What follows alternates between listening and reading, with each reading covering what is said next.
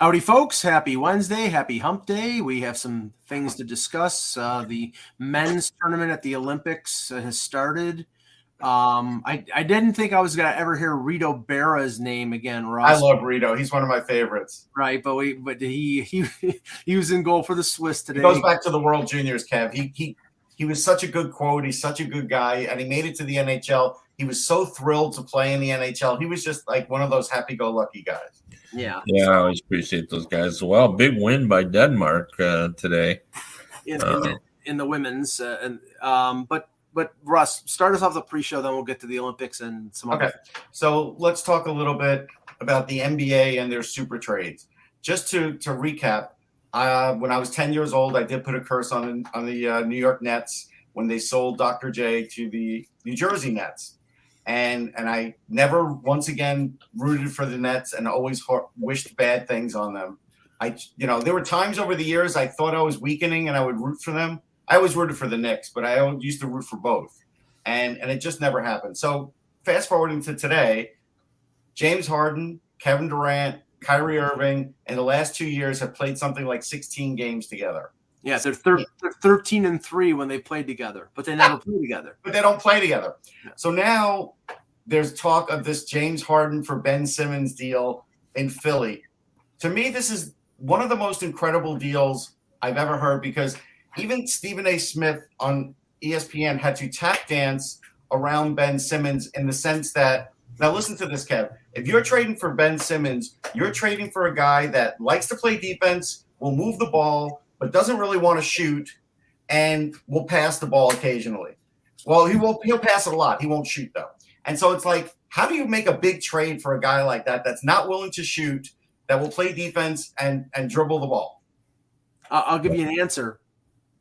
When you're trading for a 33 year old fat guy with a beard as big as Abraham Lincoln, who is, you know, will make $50 million next year, Russ. And yeah. this is the thing. And now I, I, you know, I, uh, is that true? Fifty million dollars. Million, yeah. I, I, don't. I don't listen. I don't listen to Bill Simmons for his basketball takes, but I do listen to his podcast. And you know, this is like like with us right before the trade deadline for hockey. This is his bailiwick because he he loves the, the basketball trade deadline. And the way he described it is, it wouldn't just be one on one Ben Simmons for. No, no, they have to give a, a another player too, like a Maxey. Maxey or Seth Curry, and I'm like, okay, they're been good for them the 76ers are not doing that. They could just wait until the offseason. They might do it, Mike. They Daryl Morey wants to get rid of Ben Simmons in the worst way.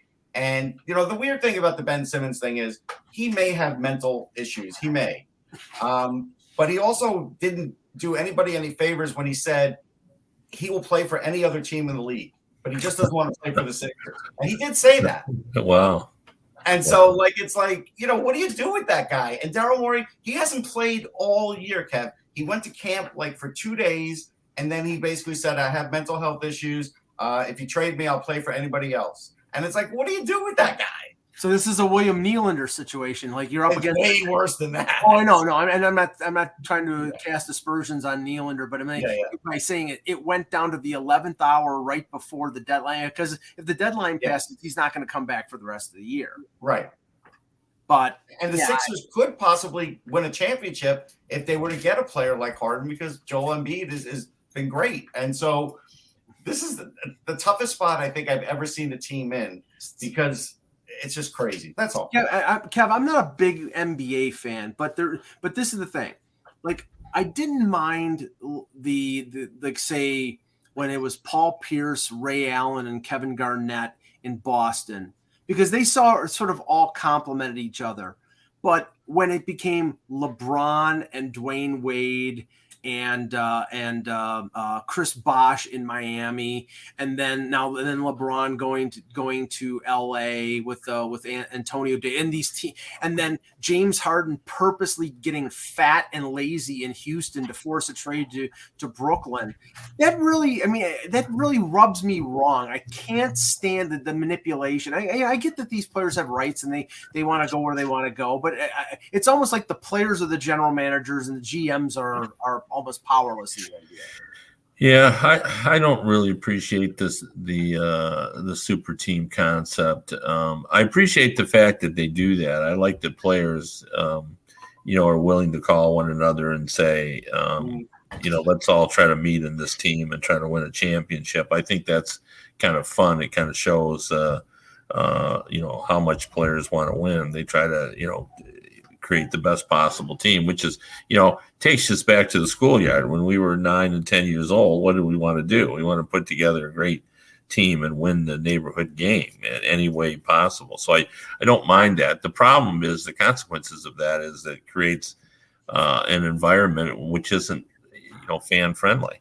No. Um, you know, and uh, you have all kinds of, you know, kind of issues like you're talking about to, to be sure. It's it's not a good thing for the league. Like the best thing for the league, as much as everybody hates the word in the NHL, is parity. Yeah, you know, when everybody's got a shot to to win to get in the playoffs, it's it's a lot of fun. Uh, you know, to yeah, I would say the NBA is the probably the league that you have the least chance of winning when you're when because if you don't have two or three of those guys, you you can't win. Yeah. Right and and there are some friend and, and okay it's like this in all in every professional sport i can't see the Pittsburgh Pirates winning a World Series anytime soon unless the right. unless the system changes or like the Sacramento Kings in the NBA. They're all they're always going to be those teams in professional sports. Um, you know, you almost wish that the, some of these leagues would have second divisions like the English English Premier League, so they, they you know, a, a more deserving team could could be moved up while the other team gets relegated. But um, one one last thing here, and okay, I, I don't know. I don't think this is a good thing because of all the the info that came out about the accusations against this particular player but in baseball the news came out yesterday that no charges would be would be uh, levied against trevor bauer right uh, now russ this is the as soon as i saw this i said He's going to pitch for the Dodgers next year. They can't just unless the unless the no, they may trade him. I don't know if the Dodgers want him. Well, at forty something million dollars, I don't know how many. Te- you know, I don't think the Yankees would take. No, him. but they may even eat a lot of that salary just to. Yeah, they're going to have to because nobody's taking them at that point. No. Yeah, but but yeah, I mean, I, I, mean, they can't. Uh, no, they could. I, I, don't know if his contract had an option where, if it had an option that they they could walk away as a free agent. I don't think they did. I, I don't think they do either. But if they if they if they did, I think there would be teams out there would, that would sign him. Of course, it's baseball. Somebody's going to sign him. I mean, somebody like you said, like the Pirates or the Royals or one of those bottom dwelling teams would definitely sign him. And but just the Pirates aren't going to pay that kind of money. No, no, no. He's well, saying if, if the, if the if the freight gets picked up by the Dodgers and oh, I, yeah, there and you can sign him for the minimum. Well, what yeah. might what might change things, Kevin, and we don't know about this because we don't know. You know, we may not see a major league season until June or July, based on the the, the, the snail's crawl that's going on right now. But if there's a salary cap with a floor some of these teams are going to have to get up to the floor. And right. that's where a guy like Trevor Bauer on one year at 40 something million dollars, he'd get one team to the I'm floor. I'm going to predict you will not see a salary cap. Yeah, I, that, I, I, I, think that's a pipe dream. Probably so. not. And just for Thomas Boyle, because he asked for the sign. There it is. Okay. Uh, Hello, Hockey World. Today is Wednesday, February 9th, 2022. I'm Russ Cohen from Sportsology, and it's never over till it's over, except for the Islanders. It's over. Yeah, yeah. Kevin Allen, Hockey Buzz, and uh, I'm excited about Denmark's uh, win over the Czech Republic. Uh, Frans Nielsen scores on a penalty shot. So. Oh, I thought, I thought I thought it was Denmark against the. I thought I, that's, I thought, that's more goals than he scored for the Red Wings. Yeah, pretty much. Yeah. yeah. okay, I got you. But what's he? What's he? What's he good in? He's good on uh, in, in shootouts. Uh, so you know, but uh, yeah, it's a big win. You know, that's the one thing you that's really fun about international competition is you have those kind of events where you know it's not a big deal in the United States uh, or Canada, but it's a really big win over in Denmark. They have oh, never sure. won an Olympic hockey game. They'll make a stamp over that. Well, I, I, see if if international relations were uh, uh reflected in the results of a hockey game, I think the U.S. would probably like to put a 20 spot on the Chinese tomorrow. uh, in their in their opening game. I don't think that's going to happen, but it may it may be close. But um, all right, let's let's start let's start with um, Russ. You you uh, saw the presser with uh, yeah. Danny Briere being announced as the uh, or being introduced as the special assistant to the general manager of the Philadelphia Flyers. Yeah, he he echoed a lot of a lot of the same sentiments that Chuck Fletcher's been echoing. So I don't really know what his responsibilities are going to be. I don't think anybody does. So that part, I don't like the title because it's sort of nebulous because it doesn't really give you a good indication of what he is going to do. But you know, he did talk about what he did with the Mariners, Maine Mariners, and, then certainly um, has some some good footing there to be able to be a front office guy. Uh, definitely has you know hockey smarts from being a good hockey player.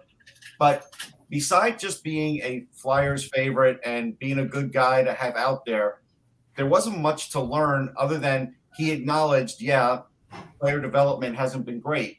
But one of the things he said that really got me was it's hard to give equivalents for back in Danny's day and now. And I'll give you an example. So he was like, yeah, when I signed my deal in 07, uh, you know, the Flyers were in last place and, you know, all of a sudden we got good again and and it could happen again. And I'm like, okay, but you were talking about a very young Richards and Carter and J- RJ Umberger. They had, you know, they were playing with the Phantoms through the lockout. They were in.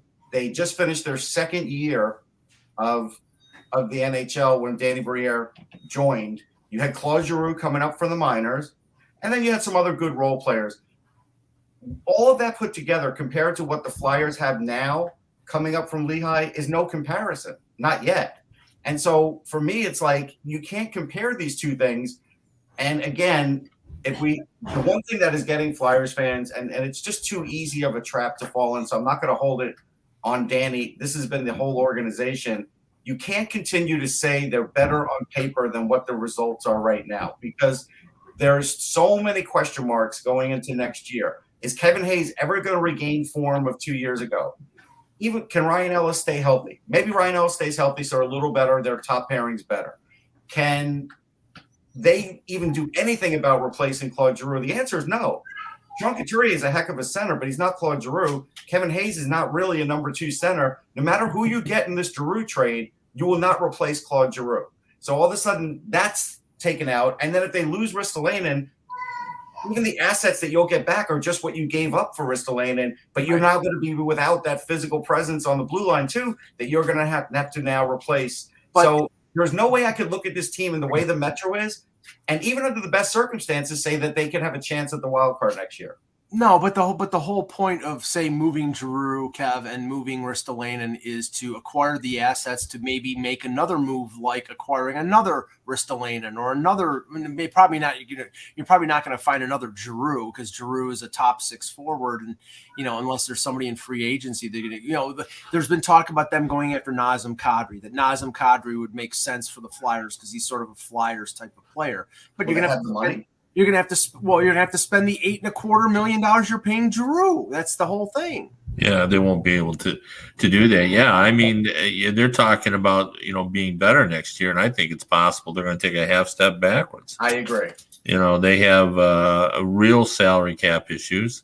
Um, you know, they really can't afford to re-sign Giroux even if they want to. No, uh, not without moving some players out. So there, there's a lot of difficulty there to to say the least. I, I don't see that they have the money to uh, to bring in any new players, and they got to hope that uh, some of these younger players uh, replace that. The other the other element here is, you know, if you're hiring uh, somebody as Chuck Fletcher's uh, assistant or at least a consultant or whatever you want to call him, you know, and that certainly implies that Chuck Fletcher is not in any danger of, of losing his job.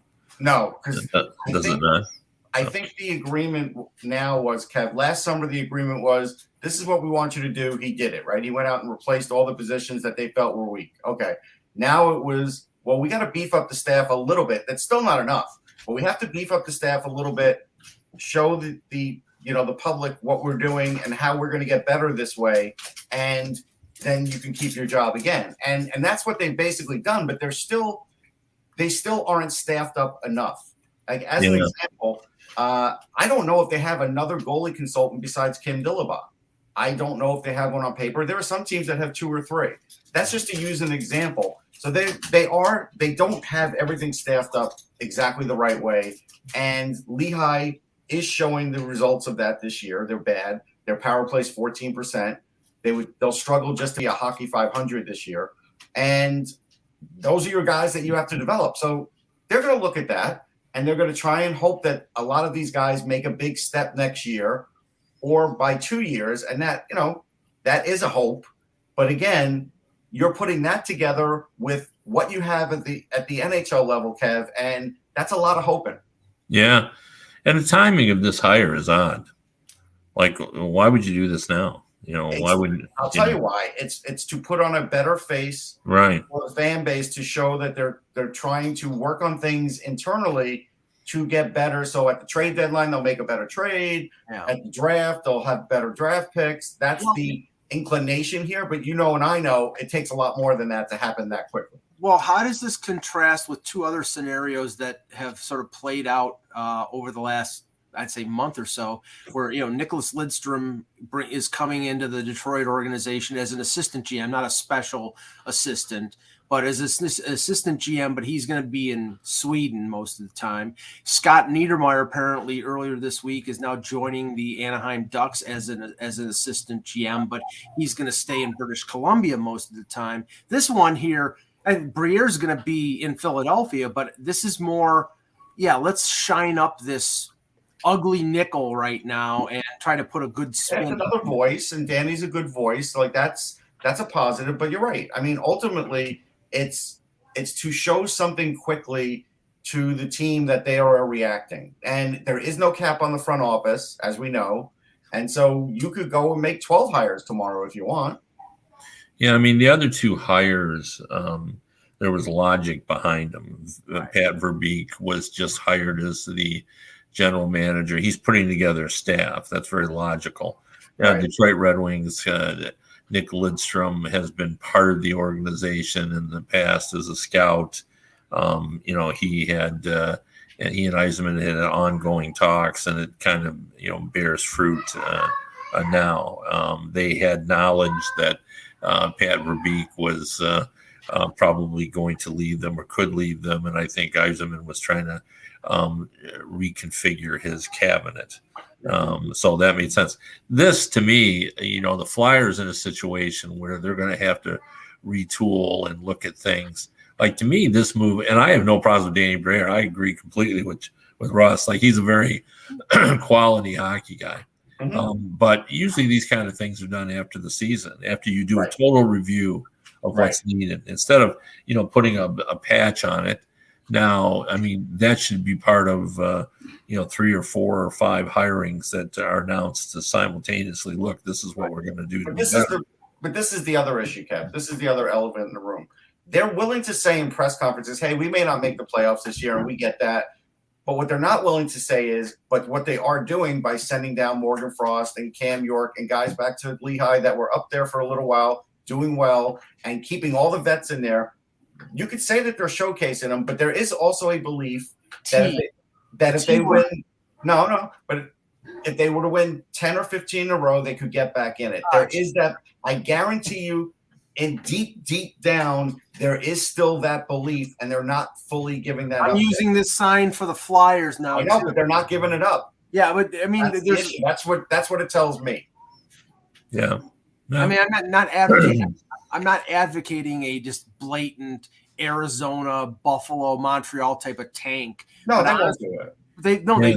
they, they they won't do it, and they can't do it because of the market, Russ. But I I, I think that they should do it because I don't know, you know that you know already we see on uh, you know some of the main writers like uh, Sam Carchidi is uh, already starting to list uh, the top prospects that are available this season. He did a Yeah. story. I, I read the story about you know if they were picking now, like what who would be available and and so forth. So I think there are people thinking in those terms already. People Uh, in the media, fans, I don't know how much of their hierarchy is, Kev. Yeah, I'm. I well, I mean, I, I don't know the answer to that, but I, I got to hope that somebody there is thinking about it. Oh, I know that they know it's a great possibility that they won't. Yeah. But, but they're not saying, they're not even talking about possibly trading anybody yet. And the fact that they basically have let all the veterans stay in the lineup is all you need to know. Well, Russ, I think they're not trading the veterans yet because with especially with Drew, um, with an eight point two five million dollar cap hit, they have to wait until probably the last minute to be able to for another team to be able to fit that amount under the cap. Yeah, but as an example, Keith Yandle. there's no reason for him to play another game as a flyer. He he set the record. They did a very nice thing for him. Kessel will end up passing him. You've got Cam York in waiting. You've got Zamula who could use some NHL time, who's been really good in Lehigh. And Keith Yandle's just sucking up that time. He doesn't make a lot of money. You could eat half of Keith Yandle's money now, and someone will take him tomorrow. There's no reason to leave some of these guys in the lineup, blocking kids from getting time. But what's going to happen here is they are going to do that, and these kids will end up getting like 20 games at the end of the year. But even but Mike Yeo said something even kind of disturbing yesterday, and I don't think he meant to, but it's disturbing, and it disturbed Kevin's dog too. And that is Mike Yeo said, "Well, hey, Cam York's going to go down. He's going to play in every situation, which is always good. Don't get me wrong, and and he might even play up to 30 minutes a game. And I'm like, you don't want to do that. I get you want to play a guy every situation, but eh, you don't want to play a guy 30 minutes in any. Not a good idea as a defenseman. Yeah. Um, all right. The big news of last night, and um, let me just see if I can share the screen here so we can see it here in all of its glory. Of course, yeah. Chrome is Chrome is not allowing me to, to show the screen. Wonderful, so I can't do it. But anyway, um, what I was going to show was the Tristan Jarry Brad Marchand incident, Kevin, and it wasn't only just the sort of lack of sportsmanship type of thing where, where some people thought it was funny where Marchand slaps the the, the puck out of Jarry's Jarry was apparently going to hand it to a uh, a Penguins fan uh, in at uh, TD Garden, and Marchand skated by and knocked the puck off of his stick. It was the, you know, sort of bolo punch, and uh, then another. Uh, I think he, he cuffed him with the stick. Um, that occurred uh, also. You, you know, again, he's been suspended once this year, so he. I think he's going to get the book thrown at him. Me too. and, and, and I don't know how much, but you know, this is a team that needs Brad Marchand, and he keeps doing this stupid stuff. Yeah, I had just written a story just talking about the mathematics of uh, you know the Red Wings uh, playoff hopes, which are you know pretty much non-existent. But you know, if, if you want to open the door a crack, uh, you know, you do things like that. You know, take Marchand out of the lineup for five or more games. Right. Um, you know, with the suspension. I mean, I I don't know what you know, the thing that's so bothersome about Marchand is he's a terrific hockey player. Yes. I mean, no, he is, you know, beyond the reproach as a offensive player. He's, uh, you know, uh, every time Bergeron has those big games, it's Marchand right alongside of him making mm-hmm. plays that allow Bergeron to do that. So, you know, he's a, you know, he's a big game player. He's proven himself on many stages, and yet you know, he does these antics. And I, I you know, I, if I can practice amateur psychology without a license, I, somewhere along the line early in his career, uh, people told him that his ticket to the NHL was to play an agitating game. Yeah. And he bought into that. Uh, but he doesn't need to do that anymore. Like uh, you know, uh, he's he's not doesn't need to be that guy, but he but he, he is that guy. He's become that guy. Russ on that on that 2011 Stanley Cup team, he was th- I think he was a third liner, and mm-hmm. you know uh, obviously what most people remember is him speed bagging one of the Sedins. Mm-hmm. Um, yeah, I mean at a certain point when you're a star and you need to play 20 minutes a night for your team to win, you got to stop this stuff. Here, to me, this is the bigger issue. This is where you kind of wish, um, like Joe Pesci could be like commissioner for a day and really just threaten Brad Marchand in a way that, listen, the NHL needs to get their fans back. They have a very good connection with their fans. This is something where Tristan Jarry is going to do something really nice for a fan and give them a puck and this idiot has to break that up, and that's what gets shown on TV. That is not fan friendly. And if I'm the commissioner, I'm like, listen, if you want to continue to get paid what you're getting paid, stop doing this nonsense. And I would suspend them for 10 games. And I'd say, because now you're damaging the sport. You're not just an idiot on the ice, but now you're the idiot in the eyes of the world. But here's the other thing that some Bruins fans told me. I didn't see it because I didn't see that game. I just saw some highlights. And, and look, the Bruins were ahead in that game. Pittsburgh is being Pittsburgh, came back and won. And this is why Pittsburgh's dangerous. Apparently, Crosby may have slew footed uh, Patrice Bergeron, and Bergeron is out now with concussion. And Crosby got nothing. And and that is a problem, but that has nothing to do with Marchand. If Marchand's pissed about that, then Marchand needs to take that up with some other people and not take it out on like Tristan Jarry and a fan. Like it's just, you know, Marchand should basically do something for that fan. He should go up to Jarry and say, Hey, you know what? That was wrong. Who is that fan? I need to talk to that fan because that's not the I, I don't want to present myself that way. But he doesn't care about that. Yeah, I mean, goal, goalie FP in the chat. Jarry apparently slashed somebody. I think it might have been Charlie Coyle. I can't remember for sure, but that was that was supposedly the justification. See, but that, that's the justification. That's the justification. It's like okay, well, wait a second. You can't go down that road because, as we determined when, when with that Winnipeg situation with the with the Leafs, where uh, Neal Pionk was getting back at Rasmus Sandin for hitting Blake Wheeler last year and then Spezza took out Pionk, you know, it's it doesn't make it doesn't matter what the yeah. other person did. It's the person who gets caught. Are we professional athletes? Are we twelve? Right. That's like, really that's, yeah. That's the best that, way. To put it. It's that simple, you know. And uh, you know they forget, and obviously it's a competitive game, and things boil over, but it shouldn't boil over that often as it does with. Uh, with Marchand, and he's a very bright guy. Like anybody who reads his Twitter, uh, t- Twitter, Twitter feed, like I do, uh, he's clever. No, he's, he's, clever. he's, a very clever guy. He's very bright. But he uh, seems he seems to embrace this persona, Kev. I mean, Kev, yeah. Eck, has, Eck has been asking the last month or off and on, is Brad Marchand a Hall of Famer? Well, he's definitely a Hall of Famer in the Hall of Fame of jerks because he keeps doing this.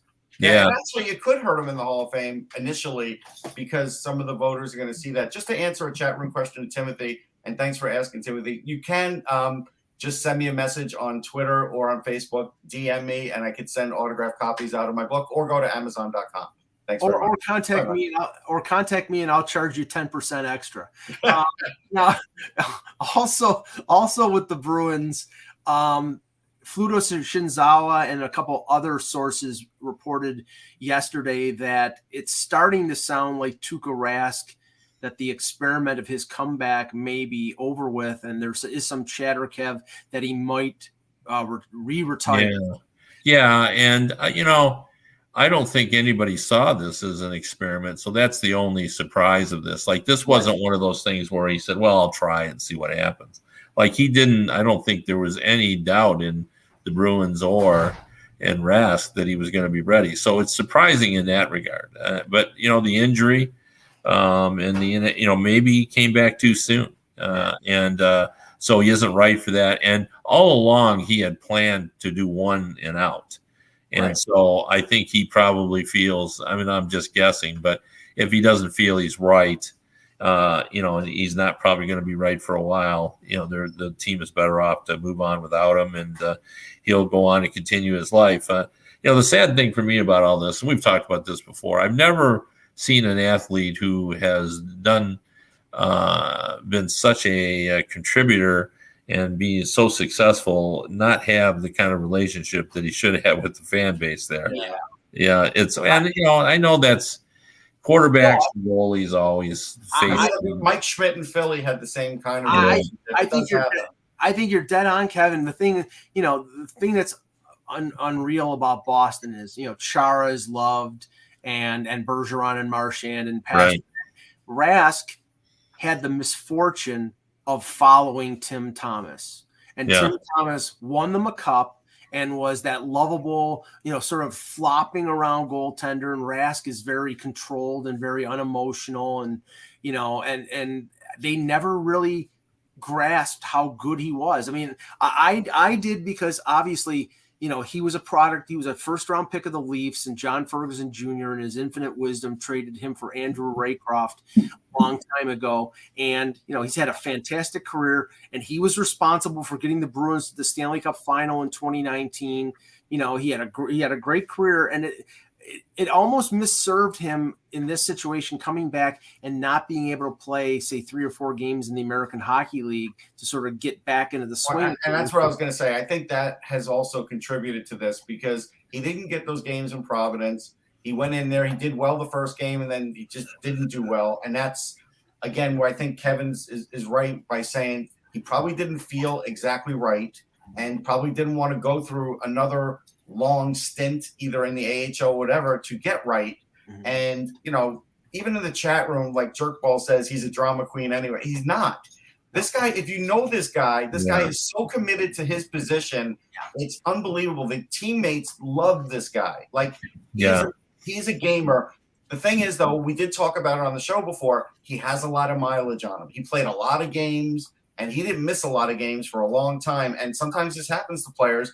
And so I just think he felt like, all right, this this was my shot to get back in. It didn't go great, and I'm just done now. That's it. I'm yeah. okay. Yeah, I don't, I don't, I don't normally do the, this kind of stuff, uh, but it's really a misread to call him a drama queen. Uh, yeah, anybody, you know, I've I've interviewed him several times one on one, and uh, he's a, a very team oriented, family oriented guy.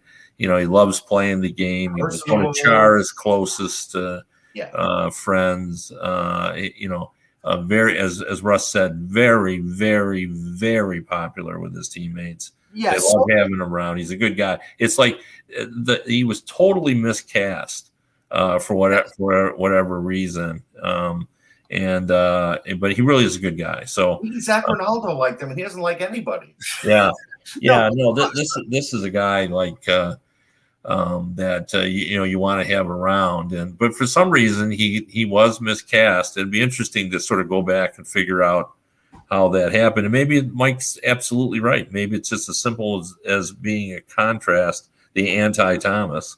Yeah, uh, I think that's what it was. Yeah, so. so. so popular. In fact, if you remember when he left the bubble uh, in 2020, you know the the uh, not the media. I think the media were just the fans. Yeah, the fans were. The fans yeah. were like he's a turncoat. You know, right. and the team backed him 100% because they knew what the story was. They knew there was a family situation going on and he had he had to take care of his family and they there was no they didn't begrudge him one thing. It, it, it's really strange that a fan base disliked a great player as much as the Bruins disliked Tuukka Rask. So, Although well, and I, yeah. had a longer career because he's broadcasting the Beanpot. So there you go. Yeah. And, and, and you know, the, this is not the 1950s anymore. Like players really understand, um, you know, family first mentality. Uh, yes. You know, in fact, most players, yeah, yeah, most players, you know, all have that kind of attitude. So when a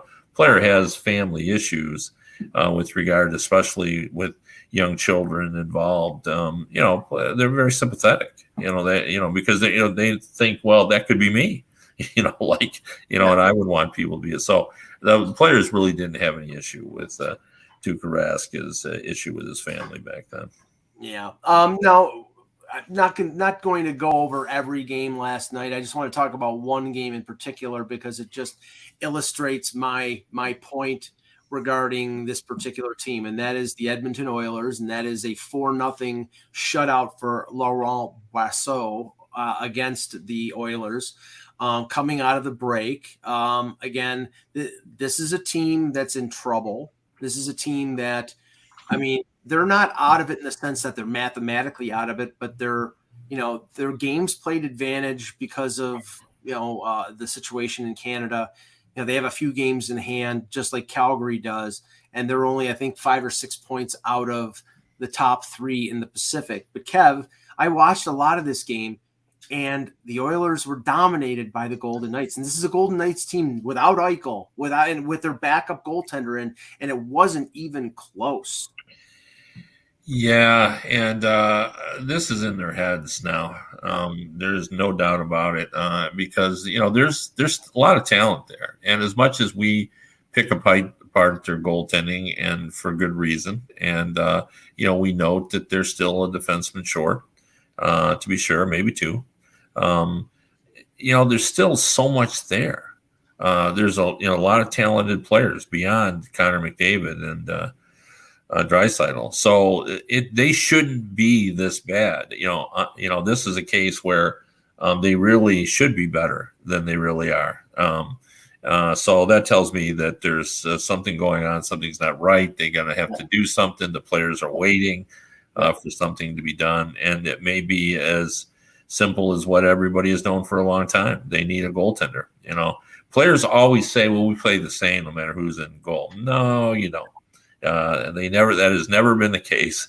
Anybody who watches the NHL knows players, you know, perform based on who's back there. You know, when mm-hmm. Dominik Hasek was in the Buffalo Sabres net back when he was uh, seemingly invincible, uh, they took more chances than any team I've ever seen uh, in, in, NHL history. And when your goaltending isn't sharp, uh, you play more conservatively. You don't push up. You're um, you're careful. Uh, you know, so it just disrupts everything. It gets in your head. Uh, and I think uh, you know that's what we see in Edmonton. Just it's a, it's a mental thing for them. Yeah, I want to mention, Mike. Um, you know, Winnipeg gets the shutout against Minnesota. There's something I want to mention about Winnipeg because in the game before uh, the All Star break, they played the Flyers, and, and I was waiting on the Winnipeg guys and with a few other of their media and, and one or two other people from Philly. And normally you get that 10 minutes after a game. It went to like 20, 25. And the word was they probably were hashing things out in the locker room before they hit the road, meaning, you know, really kind of letting everybody know what's up and what you need to do and what's wrong with this team and everything else.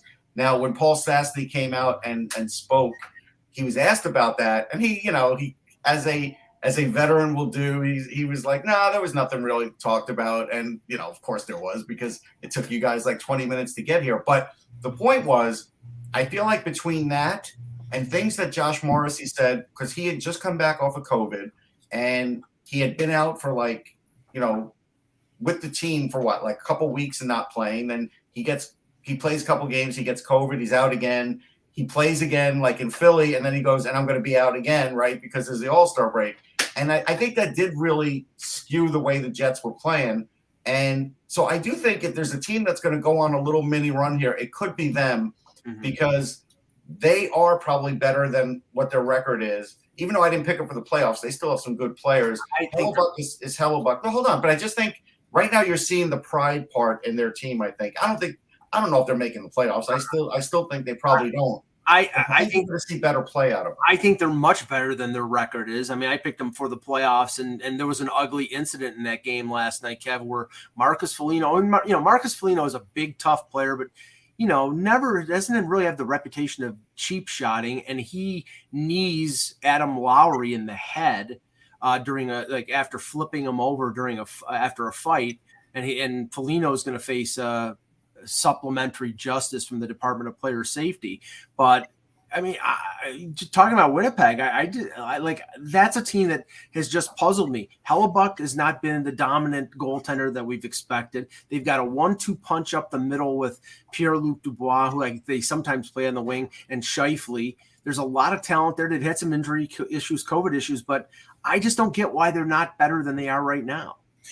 Yeah, and there's been a lot of uh, fingers pointed at Scheifele, um, and some people have suggested that he was one of the reasons why Paul Maurice, uh, um, you know, had difficulty with the team as well. And in fact, I I saw uh, Craig Button. Uh, uh, I wasn't able to listen to it, but I wanted to. It, they were teasing the, the TSN was that uh, Button, you know, basically said he thought that uh, Kevin Cheveldayoff on need, needed to take stock of his team uh, in, in, the next week or so, um, so he can you know make some decisions about what. I think they did it that day in Philly. I think that's exactly what happened because yeah. I was in, I was in the elevator with Cheveldayoff, and he is usually a guy that's jovial. Will always look, talk to you, say yeah, something. Great guy, yeah. He, he looked down at the floor, Kev, and he was mad. Yeah, I could see it, and so nobody spoke or said a word to him, and I bet he went right into the locker room with that.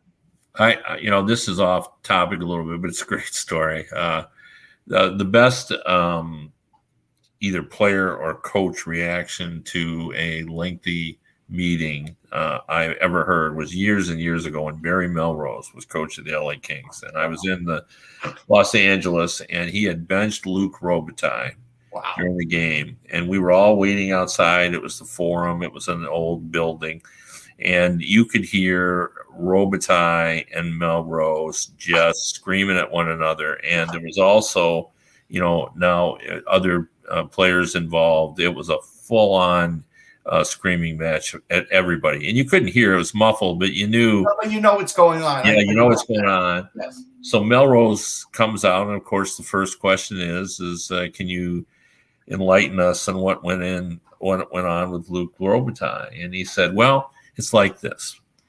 Luc and I both love to fish the Great Lakes of Quebec." He said, and Luc likes twenty pound test line, and I like thirty pound test line and we were just debating the merits of each.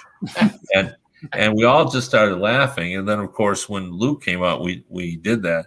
And I have often said it was the best job I'd ever seen of a coach or a player of diffusing a situation because they gave us something to write.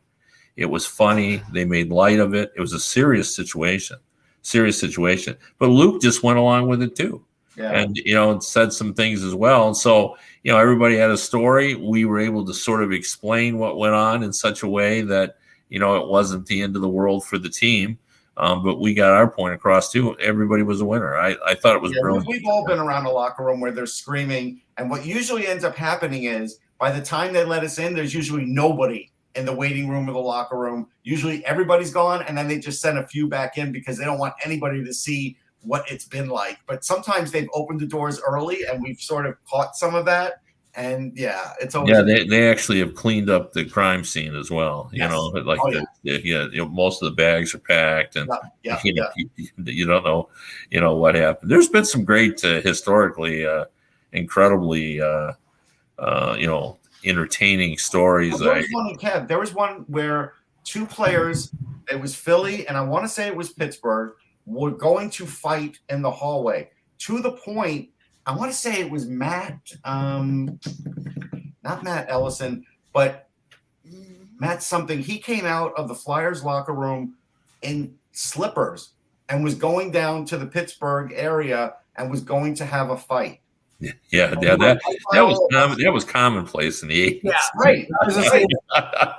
but uh, I, I, I, I remember at the at the old Aud in Buffalo, there was a hallway in between the the visitors locker room and the home locker room, and if I had a dollar for every time a player came out of the locker room and they fought in the hallway underneath the stands, I'd be a millionaire. Right. Well, I've got I've got two great Mike Keenan stories in that regard of, of dressing room confrontations. Uh, a Flyers player told me the story of uh, Mike Keenan didn't like uh, how Rick Tocchet had played, and he gave him this lengthy speech about, um, you know, you now think you're a scorer. Uh, you came into this league as a tough guy. Now all of a sudden you think you're a 25 or 30 goal scorer, and you know you've changed your game, and you're not nearly as effective. He was really laying on to him, and Tocchet – who's very calm, just stood and listened to it. And he and, and when he was done, Tocchet said, "Okay, Mike, now I'm ready to fight." you and me right here, right now. it, it, it, supposedly, the Flyers player told me that Keenan pretended like he didn't hear him and turned and walked walked away. And then the other one was, and it's been confirmed by multiple players.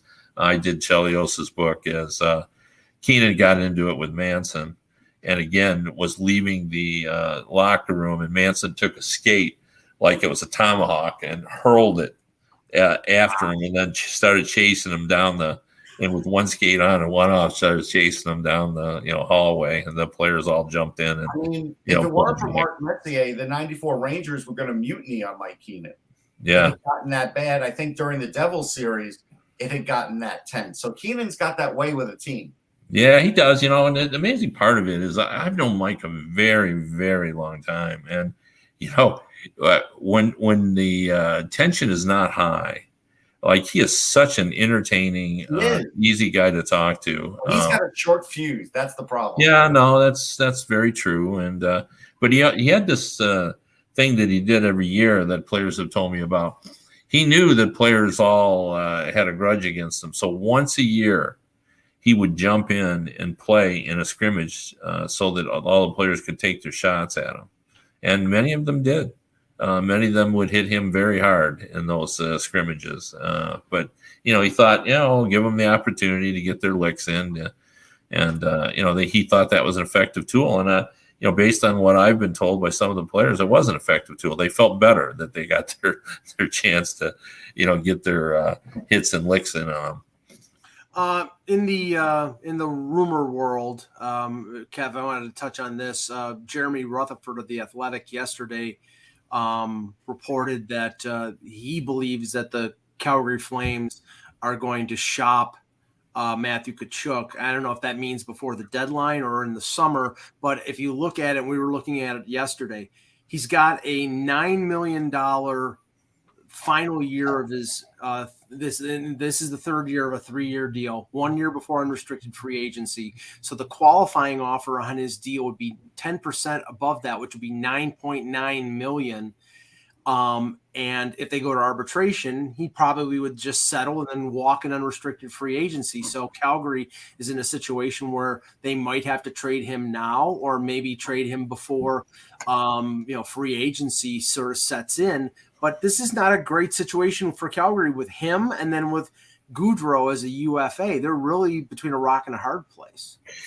Yeah, I had always felt, and again, nobody ever told me this. I I, I know the Tkachuks, uh, uh, having covered them from all those years, but you know they've never said anything like this or even hinted of it. But I always sort of felt that one or both of those boys were going to end up in St. Louis. Yeah, um, I think one will. Uh, and uh, now we know it's not going. I I kind of thought they were both going to meet there at some point, but obviously Brady is is not going there, uh, at least not anytime right. soon. So. Yeah, right. um, but uh, you know Matthew could go there, and uh, you know Keith works within the organization there, and uh, um, you know makes his home there. So, uh, and they're they're a tight family, so I could certainly see that happening. And uh, you know, I it's a bad situation. I I love Matthew Tkachuk as a player, but is he ten million dollar player? Eh, no, so. but it's a short term thing. So you might get a team. See, this is Kev. I thought a team like the Rangers might go for this because it's a short term ten million, and he probably would like the attention of New York and probably would put off his plans for St. Louis until his contract runs out, and then I could see this the Blues signing yeah. him. But but he would be a good fit there because if you put him with like Panarin or you put him with like Kreider, uh, you're talking about a formidable uh, top six now for the playoffs. Yeah, and you know if we hey, go back to what, what Dolan wanted from his team, Matthew Tkachuk could supply that. Yeah, because Sammy so, Blais out for the year. That was like a well version of that. Yeah. Yeah, and those are all those type players are all temporary plugins. Right. Uh, Tkachuk, I mean, I, I, I like your thinking on that. You, you, get him in for the short term, yep. and then you get him in a real contract, a contract that's uh, makes more sense uh, yeah. for uh, for the team perspective. And uh, you know, he, he might like the the bright lights of. Uh, I kind of think he would, based on the mentality of the Tkachuk family. And I've interviewed them, and you've interviewed them, and we know what they're all like. Even Keith, I ran into during the Cup, they're all the same. Yeah, all those guys are the same. Yeah, no, I know they're they're they're they're a good bunch of guys, and uh, it's fun. The guy, you know, who Keith uh, looked up to as a kid. Jeremy Roenick. Oh my God. yeah, he was behind him, and his dad uh, was a firefighter, I believe.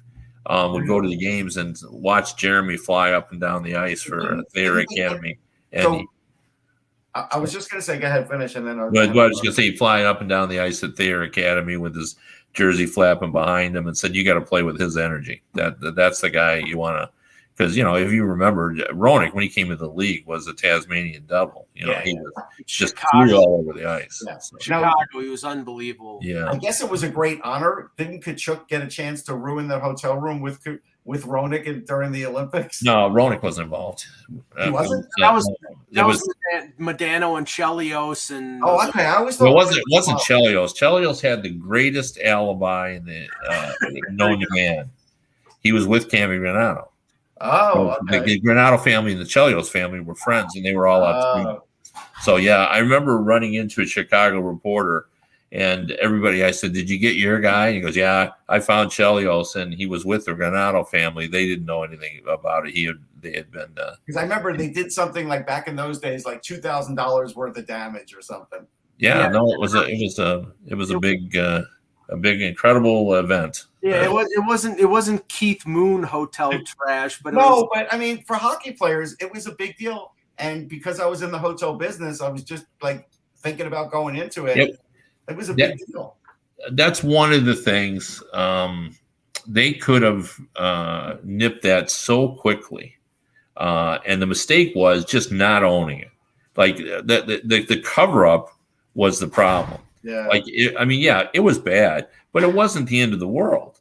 You know, you could have come out the next day, and uh, Chelios ended up paying the fine, but it was a few days later, and there really wasn't the kind of mea culpa that you really need. If you would have come out the next day and said, you know, guys got carried away, it was out of hand, it was inexcusable, we're all totally embarrassed by this, right. and just and just fessed up, yeah. like it, it would have been fine. And it sort of de- it sort of derailed that team because remember this is okay this is 98 i believe that was the first year of the nhl and the olympics it's Mhm. coming off that that world cup where the us be, beats canada so a Mhm. lot of people thought okay this is our great chance to Yep. get our first gold medal since since 1980 and it just never really happened because that incident happened and then it they just didn't play well on the ice as well, and it, it just seemed to derail everything. Well, that was at the end of the of the Yeah, Olympics. That was after they had uh, already played, but they did they didn't play well. I mean, they came in with high expectations. Um, you know, they had won the World Cup in '96. You know, they had the uh, that team had really come together, um, and uh, it looked like they were going to you know play well. I remember you know Keith Tkachuk throwing his stick as he left the ice, if you recall. He was so angry at how I don't remember that part. Okay. yeah, how poorly he uh, the team had played, um, and uh, it was just everybody was just disappointed and bitter. And Yeah, they had Um, a lot of talent on the team. yeah, no, it was a it was a great team. I but the apology thing, I remember writing a column based on a true story of uh, an event that I was made aware of of uh, a wedding that was happening, and for probably still unclear to this day, uh, the um, uh, party, uh, bachelor party, was held the night before the ceremony, and the best man had been part of all that and had too much and slept through the ceremony. Uh, didn't show up for it, and so when he was at the reception, was there. Now everybody was worried. No, no one could find him. He shows up at the reception, and I was when the person who told me the story called it the greatest apology ever. He walks in the front door, and everybody runs up to him like, "Where have you been?" He didn't say a word. Walked up to the microphone and said, uh, "I am embarrassed and humiliated by my conduct last night. But the only thing that can make this day any worse uh, is if you guys spend all your time trying to talk to me about it, trying to berate me about it, because this day should be about the bride and groom. So let's accept that I'm a total screw up, and let's move on with the day and celebrate this wedding." Okay. And, and with the, my friend who told me that story called it the greatest apology ever. Because if That's you went after apology. him now, yeah, like if you went after him, now you were going to be the one who was disrupting the wedding and making it worse. yes. So, but you know, yeah, yeah. Well, I, I remember writing that column saying that's the kind of apology the Americans should have given. You know, we're just totally embarrassed by our conduct, and, and then it wouldn't have been any problem. But as it was, it became a much bigger issue because they wouldn't admit who it was. Or, Oh, yeah, I remember reading a bunch of articles about it. Probably read yours too.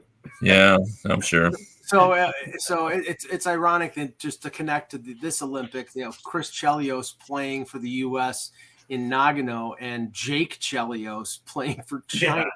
Yeah. Which there's is, a long long history of strange uh uh you know uh, if you could just used to be you could prove that you have some you know heritage you could play for the yeah. team i remember uh, italy put together a team i think it was 92 or yeah i think it was 92 and like bob manno played for I, I mentioned that, but I don't even think Yeah. it was '92. I think it was like '84. I think it was like Sarajevo because he played for he played for the Leafs in like '80 and '81, and then he was out of the NHL and he was playing in Europe. And he was Canadian, but he played for Italy in the in yeah the- yeah there and there were a lot of you know like if your name ended in a vowel they would take you you know so Um, there was a lot of that kind of going on. So there is a long history of that, and you know, it's all about just trying to put together a competitive team. Yeah. Oh, by I the mean- way, um, so Marcus Foligno is getting a hearing for that knee to the head of Yeah, but it's Lowry. not, it's not an in-person one. So, he, he- but but Marchand is an in-person one. So No, but still, that we should talk about it in the sense that that was pretty gruesome. Like that's was a guy was losing un- temper to the point where you this guy is so vulnerable and you need him to the head. it was uncharacteristic because Foligno is usually not. He's a tough. He's a tough player, but he's usually not not like that. So, um, you- Yeah, yeah, I'm going to have to run, guys. So you'll have to Okay. finish up without me. yep, no right, problem. guys. See you later, guys. Bye bye. Thank you. Uh, we'll take a couple questions and then end the show. So anybody in the chat, uh, I know I saw something from Ace asking about uh, Joel Edmundson.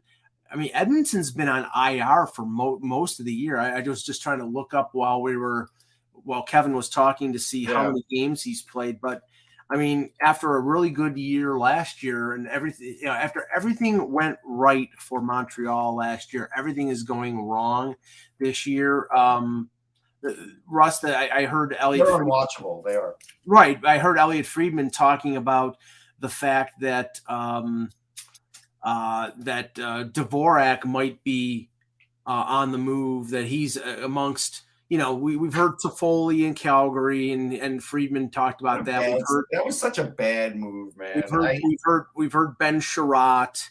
Um, you know, there've heard been other you know uh, potential moves, but Dvorak with the term left in his contract, apparently there are Western. Uh, there are Western uh, Conference teams that are interested to think he's a lot better than what he's played in Montreal. And Yeah, Edmonton, they're has, going to make him a third line center. If they're going to make him a second line center, he's not going to be any better. or maybe he's a winger. Maybe they'll play him on the No, wing. no, no. He's a center. He's a, he's a natural center.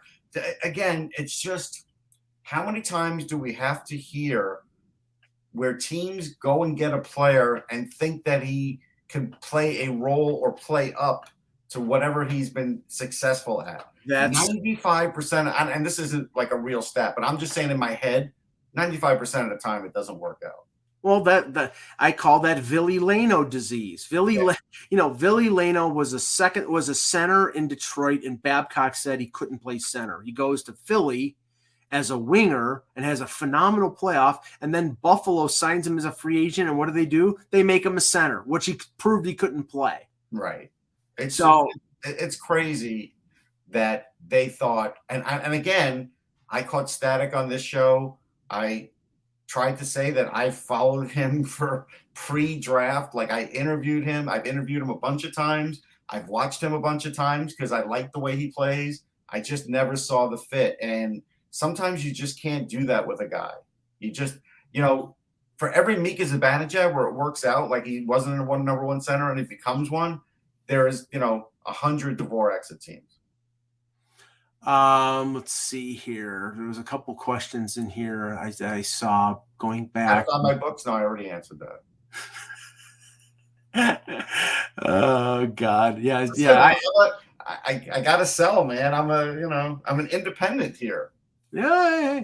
Uh, Russ and Mike. Oh, it's it's uh, the the head of the Mike Augello fan club, Terry Three. Yes. Uh, good man. Number one. Leave him number one. He's number three G, but he's number one in my heart. Uh, Leafs looking for D. Someone suggested on socials they look at Kraken, not Giordano, but Jeremy Lauzon. I mean, Uh, Lauzon will give you the grit and the physicality that they want. If they feel like that's all they need, it would be better than Giordano because Giordano, he's he's older. You don't know if he's going to run out of gas in the playoffs. Yes, he's more offensive, but he's not like a ton more offensive. Like, how many points does Gio have this year? um, I think he has like six or something like that. Let me see. I mean, he's not the same player. no, he's got 18. I'm sorry. He's got 18 But that's still, he's not the same player. Even he's 18 getting he's getting number one defenseman ice time. And right. is- So number one defenseman, right? Most have probably around 25, 30 points at this point of the year. If you're a Right. true number one. Yeah. right, but they're a, they're they're a challenged offensive team. Yeah, yeah, yeah. But but okay, he, here's the thing. Uh Lauzon, I'm not saying he's not a good defenseman.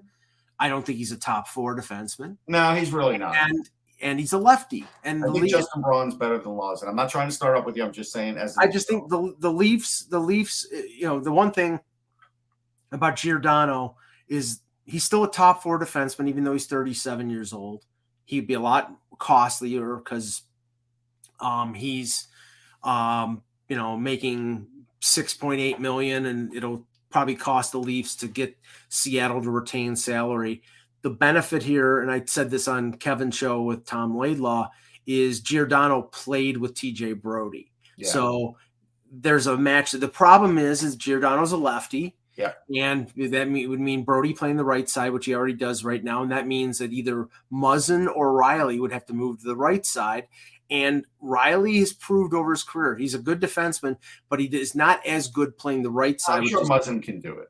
Muzzin has done it before, but he tried it and he wasn't as good. And his yeah. mobility, his mobility. Yeah, he's a little challenged mobile mobility wise. Yeah, so, that's a fair point. Yeah, but, you know, Funky came up with something that has. I'm going to take it a step further with uh, Terry Three Gs. If you want to be a true follower of Michael Augello, then you need to down a uh, a glass of Tang and show the video on Twitter and tag Mike. That's really what you need to do. Otherwise, you're really not there. This is going to be a long weekend, Russ, because I'm having a I'm having a medical procedure done on Monday, and for this procedure, you cannot drink any red or orange drinks. Oh, uh oh. So that means I'm going to have to be drinking like Seven Up or ginger ale or something like that. That's clear and not drinking not drinking my wonderful Tang. I'm going to give you here's some good advice. Canada Dry has a clear vanilla cream. It's awesome. That's way better than any of the other crap you just mentioned. Vanilla cream, like a like like a uh, like yeah. a like cream soda type of thing. Yes. It's okay. awesome and it's clear. yeah, drink vodka, Mike. um, no, see, I'm more of a I'm more of a bourbon drinker. It's this is the thing. So this weekend, Terry Three Gs really needs to drink Tang instead of you because you can't. To no, yeah, to maintain the Tang quota in the world, right? To balance things out, since I can't drink my quota of Tang. If he Terry, does that, he's the true number one. If he doesn't, then he's just another guy. Terry, Terry's got to make up make up the the ground for me since I can't drink Tang on the weekend. There you go. All right, we'll end we'll end the fun and frivolity there for uh, the departed Kevin Allen. For Russ Cohen, I'm Michael Augello. Thank you for watching, and remember, without the buzz, it's just hockey.